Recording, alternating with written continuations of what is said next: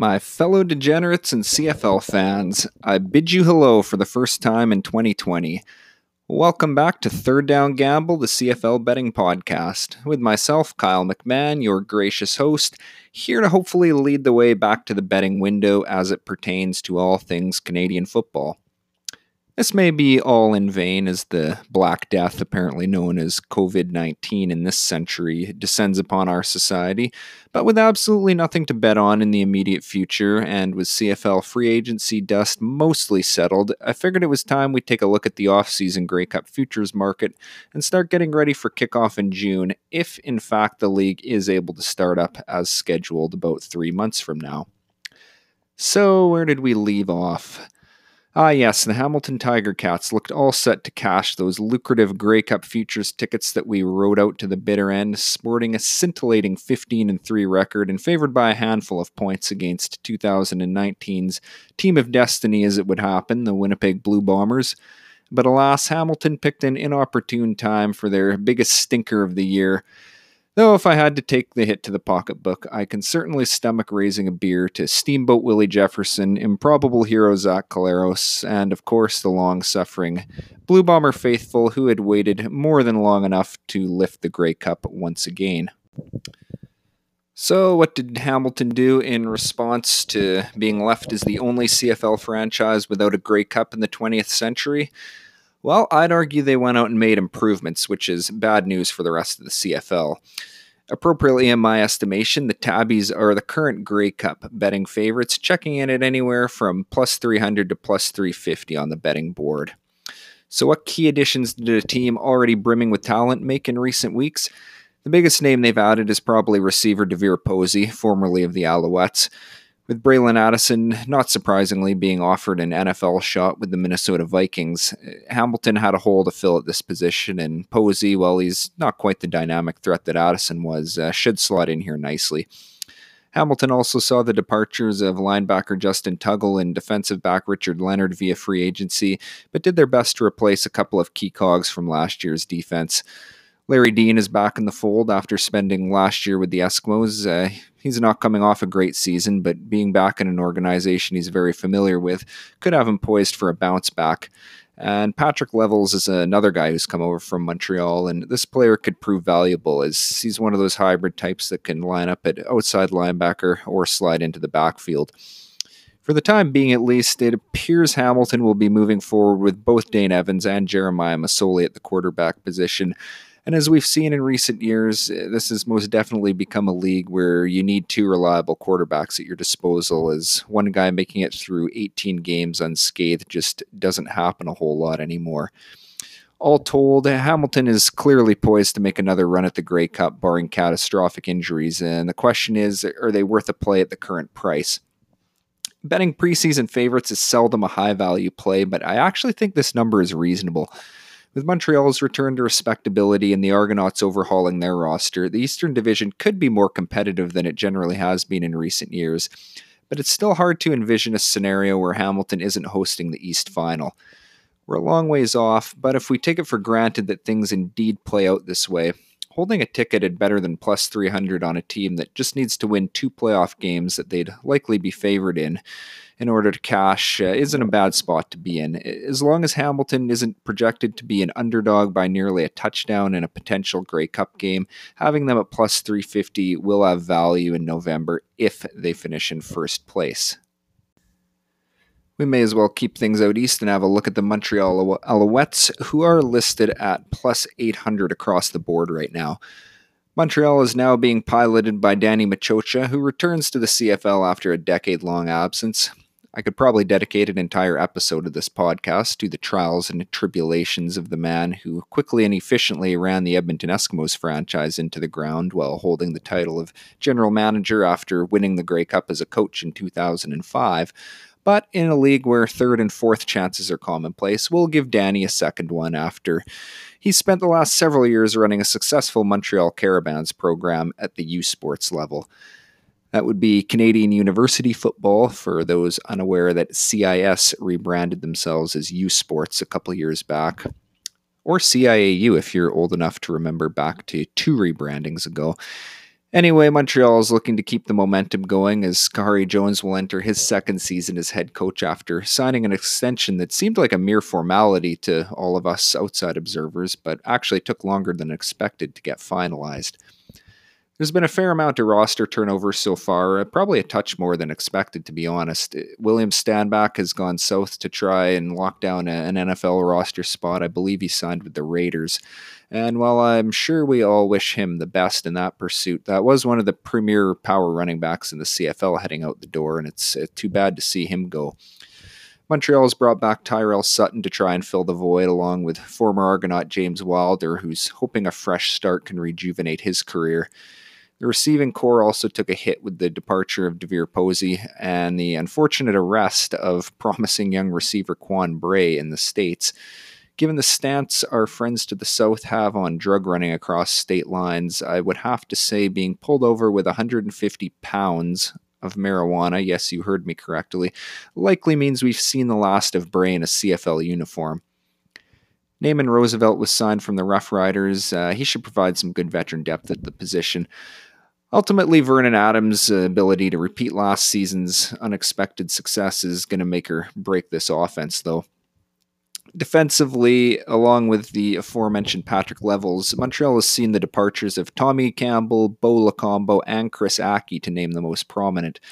Those are some fairly good players they'll be looking to replace on a defense that wasn't overly strong in the first place.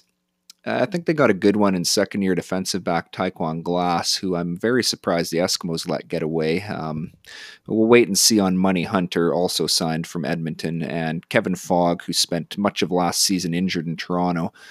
Rush end Adrian Tracy looks to be a nice ad for a defensive line that did need an upgrade. Based on where things stand now, I don't think it's unreasonable to expect the Owls to make the playoffs again and win between 8 and 10 games, but I'm hard pressed to come up with any reasons as to why they should be any better than that uh, at this moment. It's rare for a team to significantly exceed expectations two years in a row, and unless Montreal does just that, they'll need to win three playoff games to capture the Grey Cup, as I just can't see them topping Hamilton for first place uh, with the roster in its present form. Plus 800 isn't an outrageous price by any means, but I wouldn't say I see any value in it at the moment. We're a bit more spread out when it comes to the odds for the new look Toronto Argonauts, who will be barely recognizable from last year's team when they hit the field this season. I'm seeing the Boatmen at plus 800 in some shops and as much as plus 1200 at others, so definitely do some browsing if you're planning on laying a bet on the Argos. New management group, although Pinball Clemens is by no means a greenhorn, and a new coaching staff headed by former Calgary quarterbacks coach Ryan Dinwiddie, who is. Dinwiddie's learned from some very qualified personnel in Calgary, and Toronto will be hoping he can instill a culture of winning, something that has clearly been lacking the last couple seasons it'll be difficult to fully grasp how Toronto is going to look this year until we actually see them on the field. I'm not sure I can remember such a total roster overhaul in one offseason quite like one we've seen here. But on paper, this definitely has the makings of a superior team to the one that went 4 and 14 in 2019. The defensive line has been completely rebuilt with former Bombers Drake Nevis and Craig Roh bringing Grey Cup winning pedigree to the interior. Alex Bazzie, Fabian Foote, and Earl Okine were also signed as free agents, and while they still appear to lack a game breaking rush end for the time being, this group should shore up the position fairly well. Arjen Colquhoun and Tommy Campbell, if they can both manage to stay healthy, should help stop the bleeding in a defensive secondary that had been downright awful for two years running. And another veteran in Crezdon Butler was also added to the mix. The linebacking core should feature Canadians Chris Ackie and Bo Combo, giving them ratio flexibility. By the looks of things, I'd wager Alden Darby might just be the only regular starter from last year's defense that starts on opening day this year. And given the performance of last year's unit, that has to be seen as a positive. Offensively, the changes are not quite as drastic, but still noteworthy.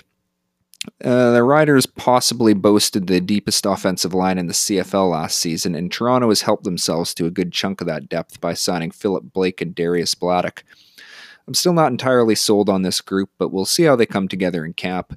Receivers Juwan Brescacin and DaVaris Daniels also come over from the Western Division, looking to fill the shoes of Derel Walker and S.J. Green.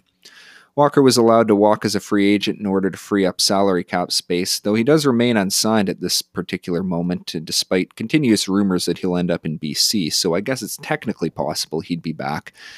Green's status is also uncertain after he signed on with the XFL, though it now seems doubtful that league will uh, resume play anytime soon. And of course, the most prominent move of them all would be the signing of quarterback Matt Nichols, who arrives in Toronto with a bit of a chip on his shoulder after the Bombers elected to move forward with Zach Collaros as their presumptive starter. It's interesting to note that McLeod Bethel Thompson re upped with the Argos shortly before Nichols' uh, signing was announced. And in his own words, he was only willing to re sign if he was going to be given a legitimate shot at the starting job. So that's kind of interesting to see if there's going to be any friction here, since it's hard to imagine Nichols won't be given the ball unless he really looks bad in training camp. But I suppose the bottom line here is that Toronto should be able to at least tread water at the quarterback position, something they were not doing last year under James Franklin. I also believe the removal of Jacques Chapdelaine as OC is going to help in and of itself, but Dinwiddie and his staff are still going to have their work cut out for them, trying to get better than average results out of this group. I'll say confidently that Toronto is going to be an improved football team over last year, and, and that's definitely reflect, reflected in the plus 800 number we're seeing out there at some places. I'd treat that pretty similar to the way I, I treat it for Montreal. This looks like an average team to me until they demonstrate otherwise, so no real value at that price. At plus 1200, though, I, I think that's potentially worth a look if you happen to do business with the book that has that number posted right now. If all the new personnel on defense is able to gel early and Toronto can weather a fairly tough looking early schedule, they should have a shot at hosting a playoff game. Actually, winning the Grey Cup looks to be a real stretch at this point, but we've seen enough oddities in this league over the years not to totally discount any team that might have a pulse.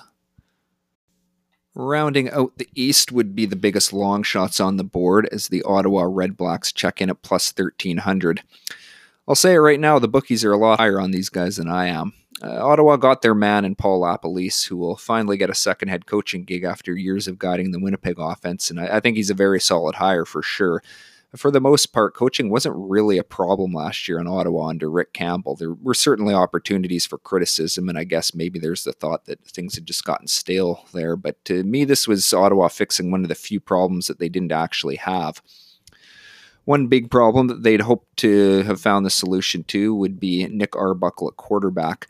I think giving the keys to the franchise to a guy who really only has a few weeks of solid play in a very good system under his belt is a gamble, but it's probably one that Ottawa can justify taking. They could have gone after Matt Nichols as a stopgap, but Nichols is always an injury concern and is on the back half of his career, so opting to go with the higher potential commodity is justifiable. The question is just how good is Arbuckle going to look outside of Dave Dickenson's system? It's a legitimate question, but Paul LaPolice has a history of getting good results out of some pretty average quarterbacks, so I do think Arbuckle is in good hands in that regard. One thing I'm wondering though is who's he going to throw the ball to? Uh, Ottawa was weak at the receiver position last year and hasn't added anyone of note while losing Dominic Rhymes in free agency. I definitely think parting ways with ineffective running back Mossis Madu is the correct move, and with newly signed Anthony Coombs and holdover John Crockett, this could be a fairly dynamic backfield if both players can manage to stay healthy. Aside from that, though, there's very little reason to be excited about this offense beyond the intrigue of how Arbuckle's going to look as a starter. They were historically bad last year in terms of their inability to score touchdowns, and I just don't think GM Marcel Desjardins has done nearly enough to address that. I'd say things do look a little better on defense. Don Unamba is a big add to the secondary, capable of playing at outside linebacker or safety. Uh, he's another guy I'm surprised the Eskimos let get away. Uh, and with all the turnover in Toronto, some guys were going to shake loose, and Ottawa managed to scoop the one big fish from that defense in the form of lineman Cleyon Laing. Heading out the door the other way in free agency were J.R. Tavai and Anthony Chaffee, the latter of which actually signed with the New York Jets, which surprises me a little, but nonetheless still a, a rare bright spot in the secondary that couldn't stop a nosebleed last year. I, I would say lack of depth at this position remains a major concern. They've probably got just enough talent to tread water back there when everyone is healthy, but eh, a couple injuries could sink them fast. Honestly, Ottawa turning in a winning season this year looks as unlikely as Montreal was to turn one in going into last year, which is to emphasize that absolutely anything can happen in the CFL, but the Red Blacks are in tough. Just not enough talent on the roster as it stands, no real game breakers. Unless the scouting staff really knocks it out of the park with new guys brought into camp, I foresee another long year in Ottawa, and plus 1300 is well short of being a worthwhile play, in my opinion. Shifting over to the Western Division, things are bunched a lot more tightly in terms of the odds we're seeing. Coming in as low as plus 350 at some spots, but generally sitting at around plus 500 elsewhere, would be the Saskatchewan Roughriders, looking to build off a very successful 2019 season that saw them as perhaps a somewhat surprising first place finisher in the West. Saskatchewan has a lot going for them right now. They'll return largely the same roster for 2020, which is becoming somewhat of a rarity in this league. And that level of familiarity is something that I can see paying dividends in the early going. The Riders, for whatever reason, have been slow starters in recent years, despite their very good end of season win loss records. So, if they can correct that aspect of things, they should be well poised to threaten for top spot in the division once again. The biggest losses in free agency would be Micah Johnson in the middle of the defensive line and probably Derrick Moncrief, who got an NFL shot, but this is still a very formidable looking unit. Depth at the linebacker position could be an issue, but if that's as good as you can do for criticism, you're definitely on the right track. Offense, largely the same personnel, no real significant adds there. James Franklin was signed to back up Cody Fajardo, but I still think he'll have to win that job over Isaac Harker and Brian Bennett. Harker looked all right in some spot duty last year, and he's only 24, so I figure he's probably got the inside track in terms of locking down a roster spot. But don't sleep on Bennett. I actually thought he looked pretty good in Blue Bombers camp last year. Biggest change on offense will be the man calling the plays for the Riders, and in spite of my opinion of Jason Maas as a head coach, I think he'll nonetheless be an upgrade over the departed Steve McAdoo at the offensive coordinator position. Bad play calling in key spots was a huge weakness for the Riders under McAdoo, nowhere more apparent than in the Western Final last November when Saskatchewan repeatedly tried to pass their way into the end zone from less than five yards out rather than hand the ball to their power running back. And I think that sequence was what probably sealed his fate ultimately. It's not all that often you see a team make a major change to a coaching staff coming off a season where they probably exceeded internal expectations. So, do credit to Craig Dickinson for making the hard decision. Maas has a general reputation for working well with quarterbacks and tailoring his offenses to their strengths, so we'll see if that continues with Fajardo, who offers a mobile element in the passing game as well. Dickinson making the important in game tactical decisions and leaving Maas to focus on scheming should be beneficial to both parties here. So, plus 500 if you're getting the better of the numbers. There's definitely reasons to take a look at this. Saskatchewan is I'd say as or more likely to win the Grey Cup as anyone else in the West right now, as I see it. But you're probably banking on them finishing first in order for this to hold any value come November. If they finish second or worse, just taking the money line odds for each playoff game and rolling your winnings over is very likely to have a higher return than a plus 500 ticket would. I would pick the Riders to win the West if the season started today with teams as is, but unlike the Tiger Cats in the East, it isn't anything close to certain, and it's that doubt that has me fairly lukewarm towards Saski at the present price.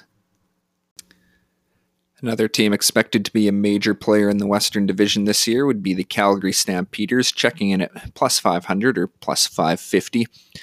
I thought Calgary did a pretty nice job in free agency. Most of their major losses were guys heading down to the NFL, and that's just the ironic downside to bringing so many good players into the league every year.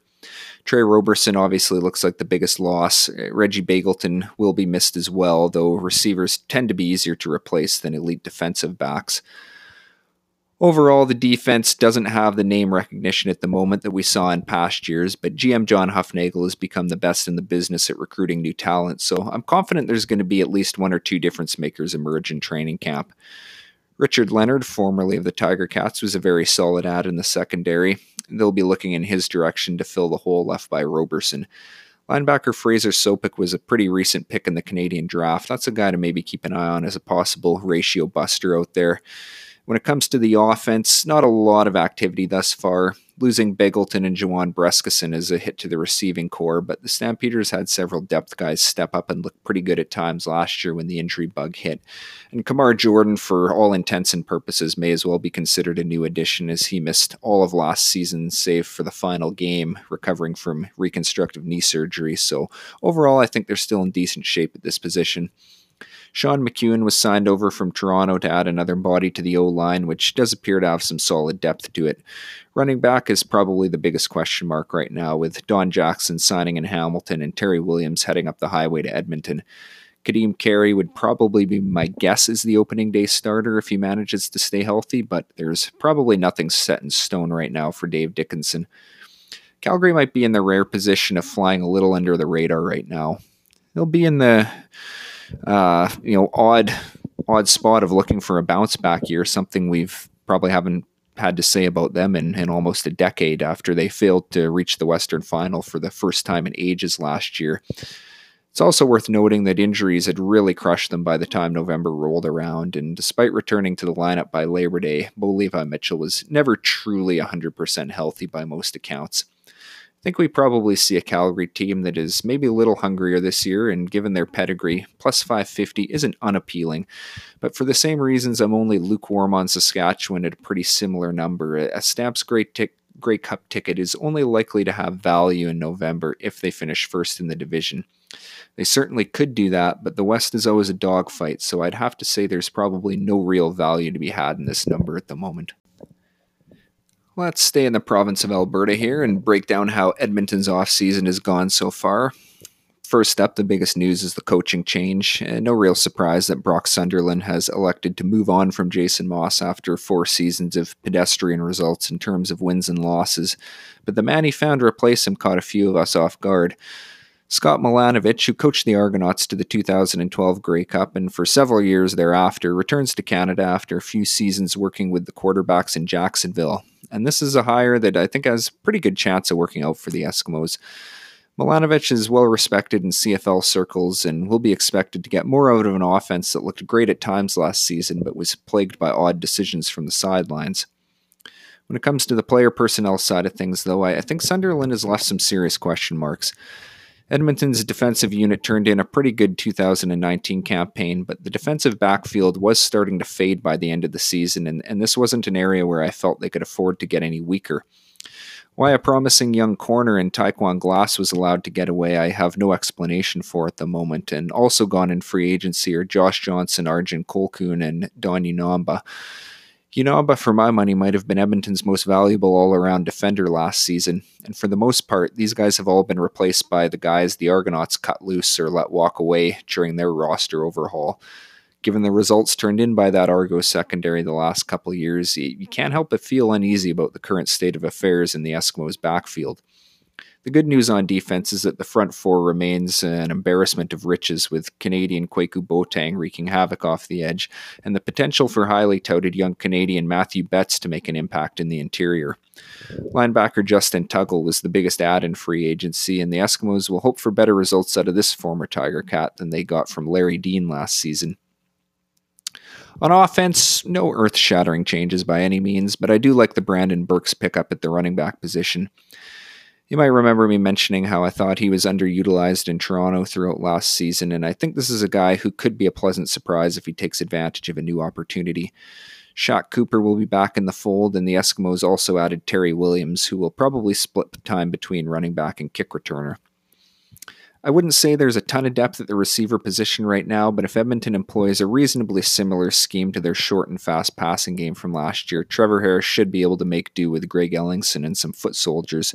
Though if Ellingson were to go down, the lack of a game breaking threat could hurt this offense.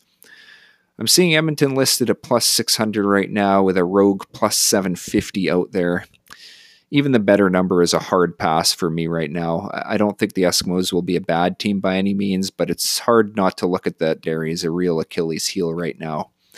the moment, this looks like a team that will be hard pressed to grab one of the top two positions in their division, and at this number, there's no value to be had if they were to finish third or worse, which seems more likely than not at the moment.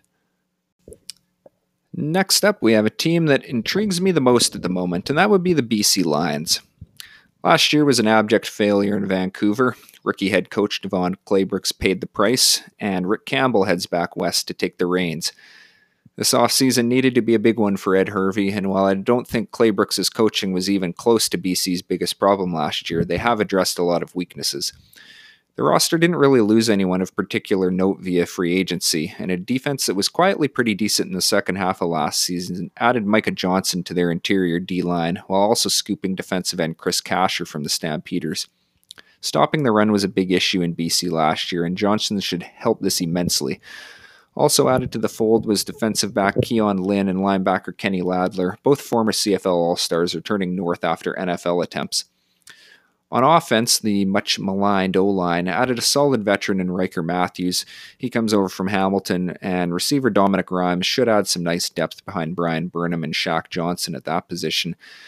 It's funny how these things work. BC came into last season with all sorts of hype and expectation, but outside of Mike Reilly coming in at quarterback, I didn't feel they really had a great roster top to bottom. I certainly didn't think they'd flame out the way they did, but in doing so, I think they've sufficiently lowered public perception of themselves to the point that at plus 650, which is the number we're seeing in most places, and certainly at plus 900, which is available at one well known book, they might actually be undervalued at this point. If the offensive line can hold up, and they were were starting to come around in the latter half of last season, I don't see any clear weaknesses on this depth chart as Ed Hervey spent his free agent money very wisely this offseason compared to last. BC will be tested early with four games against Western rivals to start the season, so if you're on the fence about backing them in the futures market, you probably don't have to worry about them blasting off to a 4 0 start and missing your chance to enter the market. But I do think this team could contend for one of the top two spots in the West, and a plus 900, I'd be taking a serious look for sure. Last but not least, the defending Grey Cup champion Winnipeg Blue Bombers, who head into 2020 at about plus 550 at most shops, putting them just a shade behind Saskatchewan and Calgary. I'm sure it was a great off-season for the Bomber fans everywhere, basking in the glory of knowing for the, the entire 2020 season they will be referred to as the champs. As far as how the team itself fared in the off-season thus far, well, why rain on the parade, right? No, but seriously, while nothing disastrous occurred and the Bombers still project to be one of the CFL's stronger teams, it's mainly subtractions they've left us to discuss so far. Paul LaPolice, who always seemed to be in the running to fill off-season head coaching vacancies elsewhere, did just that, as we discussed earlier, heading to Ottawa. One of the finest offensive minds we've seen over the last decade in this league won't be easy to replace, but former starting quarterback Buck Pierce, promoted to OC, will do his best. It'll be interesting to see how closely this offense resembles the previous edition. I wouldn't imagine the Bombers stray from the Andrew Harris heavy scheme too much, but Chris Streveler signing with the New Orleans Saints is going to be dearly missed. His ability as a runner allowed Winnipeg to employ all sorts of different packages that you can't use in a one quarterback system. As good as Zach Collaros played in November last season, Streveler's ability to hammer on opposing defenses at regular intervals when he got thrown in there was instrumental in Winnipeg reaching the Grey Cup.